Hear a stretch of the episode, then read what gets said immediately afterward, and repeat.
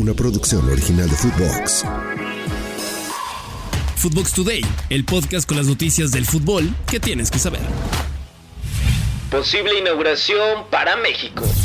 Como ya varios sabían, la idea que se tuvo cuando se anunció la candidatura compartida entre México, Estados Unidos y Canadá para la Copa del Mundo 2026 era que el primer partido, el duelo de inauguración de la justa mundialista, fuera en tierra azteca. Ibar Cisniega, presidente de la Federación Mexicana, ya dijo que en distintas charlas que se han tenido con la FIFA, hablaron de este tema para que el juego 1 sea en nuestro país. Hay posibilidades. No nos han dicho un porcentaje, no tengo una respuesta hoy, y sí, por supuesto, la idea fue levantar la mano. Fue lo que respondió el federativo. Es un hecho que la decisión se tomará en los próximos meses. Lo único que se ha definido por ahora, por parte del comité organizador, es que México tendrá 10 partidos de la Copa del Mundo y serán repartidos entre la Ciudad de México, Guadalajara y Monterrey. Ya veremos más adelante si se agrega otra sede, más partidos o se confirma la inauguración y que Estados Unidos no se lleve todo el protagonismo. Antes de seguir con las notas, no olviden darle seguir a Footbox Today, calificarnos con 5 estrellas y escribir qué les pareció este episodio. Chivas se mantiene con derrota. Al final, y después de muchos rumores, la victoria que se dio de Mazatlán sobre Chivas en el estadio Akron 3 a 1 se mantendrá. El equipo del rebaño realizó un escrito y petición formal a una investigación por posible alineación indebida de los de Sinaloa y la Liga MX ya anunció de forma oficial que no existirá ningún castigo. El comunicado de la comisión disciplinaria decía algo como esto que de conformidad con el artículo 16 apartado 1 del reglamento de sanciones, los jugadores que acumulen las primeras 5 amonestaciones en un torneo deberán cumplir un partido de suspensión. La comisión deberá notificar oficialmente a los equipos la sanción correspondiente. En ese contexto, existió una deficiencia en el sistema al no contabilizar las tarjetas mostradas en un mismo torneo, pero durante la participación del jugador con un club distinto, por lo que la comisión disciplinaria no contempló dichas tarjetas. Para traducir lo que dijo la comisión es que se equivocaron. Y tras admitir el error en sus procedimientos, la comisión disciplinaria aclaró que José Joaquín Esquivel no podrá jugar en la jornada 10 del 30 de septiembre, partido en el que los cañoneros enfrentarán a Tigres en el Estadio Mazatlán. Así que la derrota del equipo de Chivas frente a Mazatlán se mantiene y tuvieron bastante suerte los del Kraken.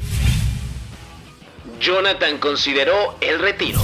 El jugador de América y exjugador del Villarreal y Fútbol Club Barcelona, Jonathan Dos Santos, habló para los medios de comunicación en las instalaciones del AVE. Este torneo ha sido muy bueno para él y es uno de los jugadores con más minutos en el sistema de André Jardín. Acá algo de lo que dijo tras superar momentos difíciles con el equipo azul creme. Escuchemos últimos 3, 4, 5 meses eh, con, la, llegada de, de Le agradezco su, confianza tanto él como el presidente que también eh, no quiso que, me fuera del club, siempre quiso que, yo estuviera aquí y, como te digo, eh, como siempre he dicho, ¿no? todo llega en todo momento, en, el momento adecuado, estuve trabajando muchísimo este, este año y medio. Fue difícil, fue difícil el hecho de no haber jugado un año y medio y también no quería hablar con la presa por eso, ¿no? Porque no jugaba y, nunca había estado en esa situación donde nadie preguntaba por ti, no te daba ni bola. Pues como que tenía rencor, pero como siento que para mi salud mental era muy bueno el hecho de, de, dejarla un poquito la, prensa al lado. Además, mencionó que consideró en dejar las canchas. Escuchemos sus palabras.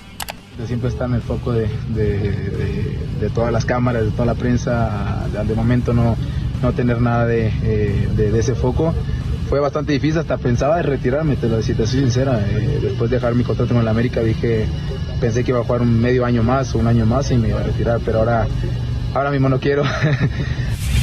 Resultados en corto.